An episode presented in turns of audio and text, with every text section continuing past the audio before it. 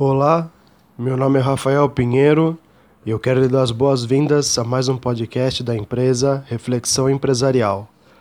O tema desse podcast é tempo versus obrigações, porque de alguma maneira a gente tem demandas de todos os setores da nossa vida e o tempo parece cada vez mais escasso, né? Então a gente vai discutir um pouco sobre essas considerações todas.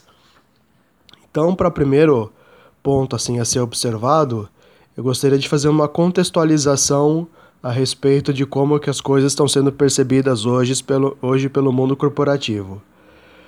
Existe uma expressão chamada VUCA, que seria VICA em português, que vem do setor militar norte-americano, que fala de um mundo volátil, incerto, complexo e ambíguo, né? A gente vê aí desde nos últimos 30 anos, mais ou menos, o mundo extremamente incerto, complexo, volátil, ambíguo, né? Na parte de guerras, né, que vem acontecendo, como a guerra contra o Oriente Médio, ao mesmo tempo agora as potências mundiais medindo forças com armas nucleares, né?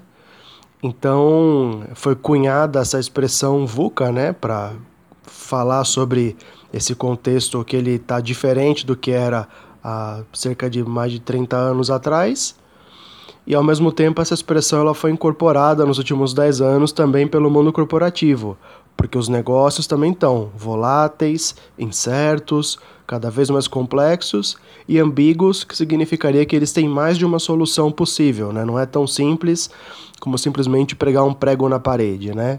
As coisas podem ter uma solução A, uma solução B, ou até uma solução C, e todas têm a necessidade de serem medidas com relação a custo-benefício, viabilidade, impactos também sociais, ambientais, né?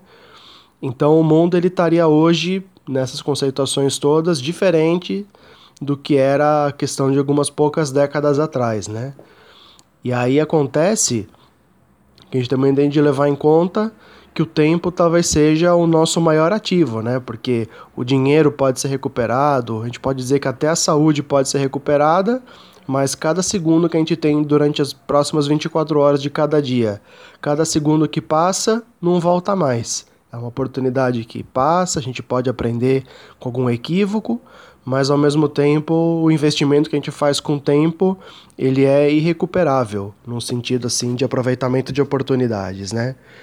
Então, quando a gente fala em negócios, né, de alguma maneira, como eu estou fazendo aqui, pegar uma porção de conhecimentos variados e sintetizá-los numa única mensagem, eu estou economizando o maior ativo das pessoas, que seria o próprio tempo, né? Em vez de cada um de vocês que ouvem aqui os podcasts, ter de ir pesquisar, e ler, e procurar entender, e nesse ambiente complexo, né, encontrar soluções e intersecções dos temas, né, de modo que eles possam se complementar e resolver um problema, em vez de cada um ter de fazer a pesquisa por conta própria.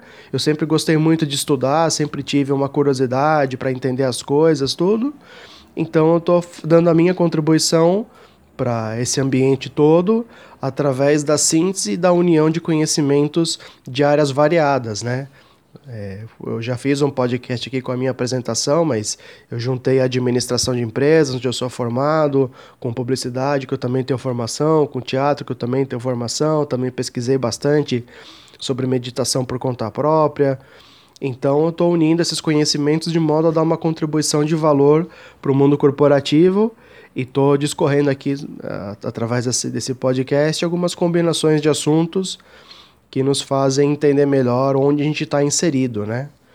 E aí acontece que também eu gostaria de colocar mais uma contribuição nesse entendimento da realidade, que seria uma percepção que ela é compartilhada hoje pela física moderna, mas que ela é bastante ancestral nos tempos remotos, das civilizações antigas, né? Que é um princípio muito explorado pelo budismo, que é o princípio da impermanência, né? Se diz, né, que a gente não pode mergulhar no mesmo rio duas vezes, porque nem a gente nem o rio nunca são os mesmos em si mesmos, né? E a física, estudando as partículas atômicas, o núcleo do átomo, como que as coisas funcionam, também tem a conclusão de que tudo é impermanente, transitório, a mudança seria a única constante, e a gente entenderia então que essas teorias mais ancestrais, elas também estariam acertadas quando dizem, né, que tudo é um contínuo de transformações, né? O próprio Einstein, ele falou que matéria é energia condensada, né? Então as coisas estão temporariamente da maneira como a gente consegue percebê-las, mas não eram assim no passado e nem vão continuar assim no futuro.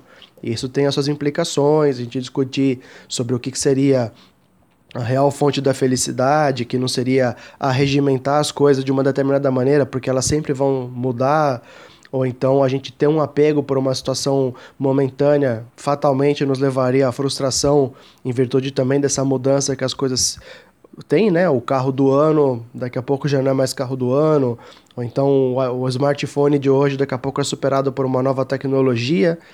Então acontece que a gente tem de ter essa compreensão por essas relevâncias que eu trouxe, né?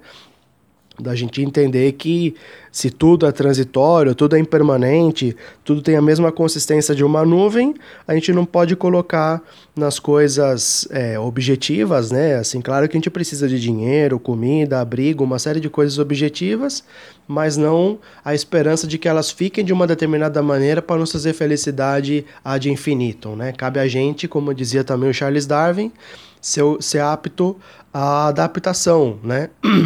Ao invés de pensar em ser o mais forte ou mais inteligente, ter a capacidade de adaptação para cada contexto, para cada situação, para cada necessidade nas quais a gente esteja inseridos, né?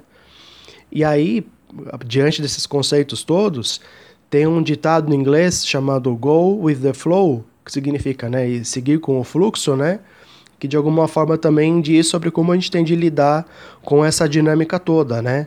Que não adianta querer falar que era bom antigamente, que as coisas eram melhores no passado e que o futuro está perdido. Claro que a gente pode discutir tudo isso, que são elementos relevantes para a gente poder consertar um problema real.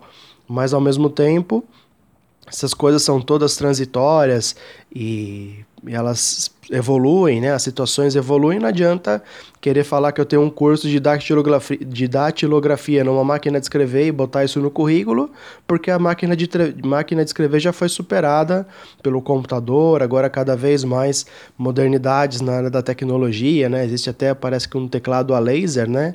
Que você projeta ele sobre uma superfície e ele teria a mesma função de um teclado físico, né? Então, a gente tem de se adaptar e, portanto, seguir com o fluxo, né? E aí isso faz a gente se colocar em movimento, enxergando a realidade mutante, né? Se fala que a gente tem um mundo novo pelo menos a cada 3 anos. Então, a gente se colocaria numa dinâmica de adaptação, né? De não ficar estagnado e se influir com a correnteza, né? Nessa conceituação toda. E é por isso que aquele livro, Quem Mexeu no Meu Queijo, ele é leitura para o mundo corporativo e é uma leitura atemporal, porque sempre vão mexer no nosso queijo, sempre as coisas vão mudar, sempre o que nos traz satisfação hoje, daqui a pouco não vai trazer mais, e basta a gente então ter essa flexibilidade, que é uma soft skill bastante requisitada hoje em dia, né? De saber lidar com as situações e saber resolver problemas de alguma maneira complexos, né? E aí, para de alguma maneira encaminhar ainda mais essa conversa que a gente está tendo aqui, eu gostaria de dizer que eu fiz um podcast recente dizendo sobre a prosperidade como consequência, né?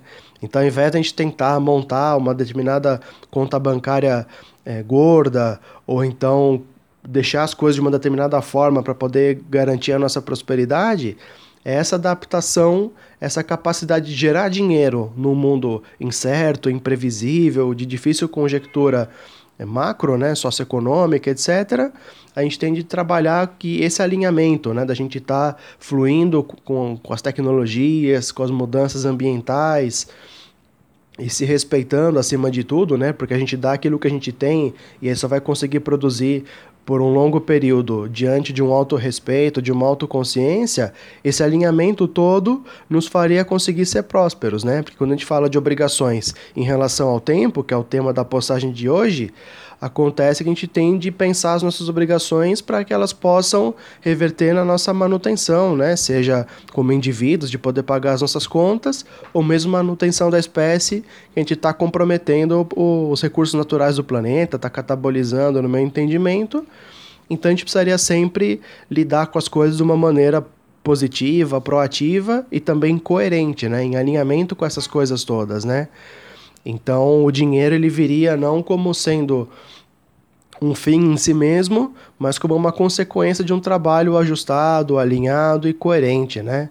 E aí, se você tiver curiosidade de ouvir mais sobre esse assunto em específico, existe essa postagem, ela está disponível como qualquer outra, e basta a gente seguir conversando, porque esses temas todos trabalham uma realidade compartilhada que a gente tem, que é a habitação nesse planeta que nos serve de casa, né?